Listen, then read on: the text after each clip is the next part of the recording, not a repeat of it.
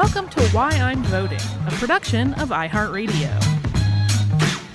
Listen, you already know this, but it's an election year. You might already be tired of hearing about it, but here's the thing democracy doesn't work without you. I'm Holly Frey, and I'm sitting down with many of my fellow podcasters from Will Ferrell to Stephanie Ruhle, as well as other luminaries, to find out about their relationships with the ballot box, and ultimately, just to find out why they vote. I hope you're exercising your right to vote. And if you're not, I hope that their stories inspire you.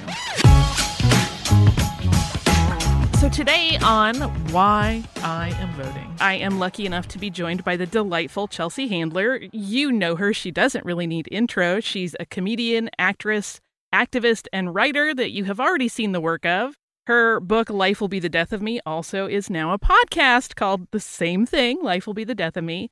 Chelsea, thank you so much for joining me on this show. Oh, it's my absolute pleasure. Thanks for having me. Right out of the gate, I want to know if you remember the realization of learning as maybe a kid that you were going to be part of the democratic process and that you had a responsibility to make your voice part of determining our leadership. I did because I grew up in a family that was pretty liberal although my parents were a little old school. So they were liberal in theory, but not in language or action. Yeah. You know, uh, I didn't grow up learning about protesting. My family was like middle class New Jersey, kind of. My dad was a used car dealer. So my dad loved to talk about voting and talk about politics nonstop. And then when I finally became 18 and was able to exercise my right to vote, I realized my father had never participated in any election. so, so he was one of those people who told you how to vote but didn't bother doing it himself. I love it. A theoretical voter. Yeah, so that was disappointing. Understandably. Did you register right away when you turned 18 or did you wait a bit? I think I, I moved to California when I was 19 and I think when you move here and you check into the DMV, they register you.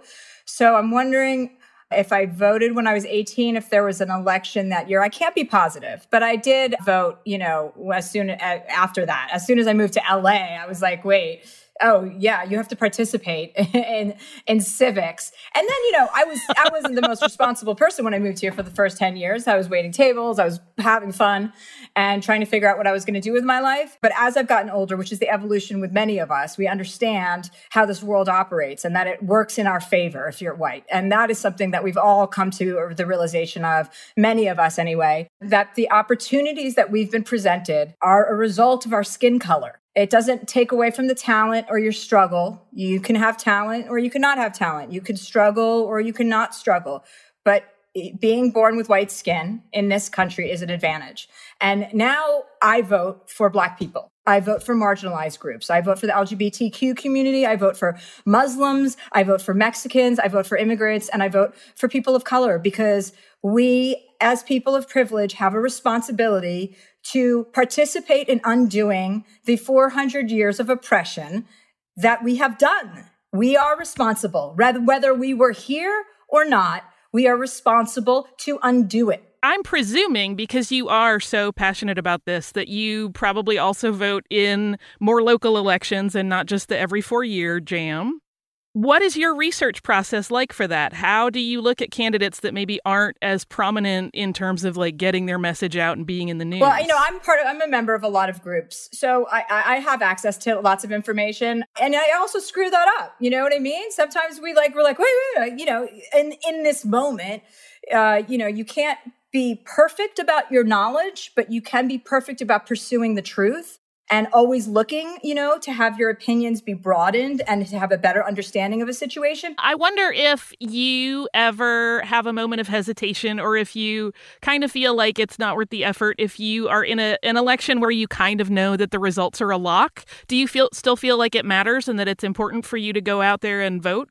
Yeah, it's a matter of dignity. You know, you want your voice heard. You know, no, you don't ever you can't have the attitude that you don't matter that then you don't matter because then you're telling yourself you don't matter. And if you don't think you matter, then who else is supposed to believe you? this is the time to be voting and to be exercising that right. To a slightly more fun question, I know some people have like a favorite outfit or they like to, you know, have a dinner or crack a cocktail or whatever. Do you have any rituals that go with voting after you vote? Do you do anything fun for yourself? I usually go vote topless. I will only vote topless.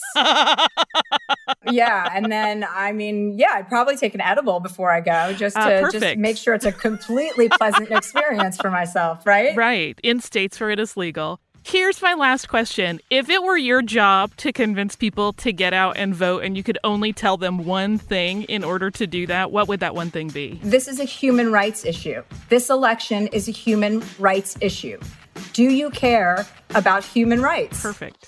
Chelsea, thank you so much for sharing your passion for the democratic process with us. I'm so excited to share it. Thank you so much for having me. Yeah, let's hope everybody that hears it gets their butts out there and votes. Hey, are you not registered to vote yet, but you think it's something you want to do? You may still have time. Voter registration deadlines vary by state, so to find out the scoop for where you are, check out a nonpartisan registration voting site like headcount.org or fairvote.org. Why I'm Voting is an iHeartRadio production. For more podcasts from iHeartRadio, visit the iHeartRadio app, Apple Podcasts, or wherever it is you listen to your favorite shows.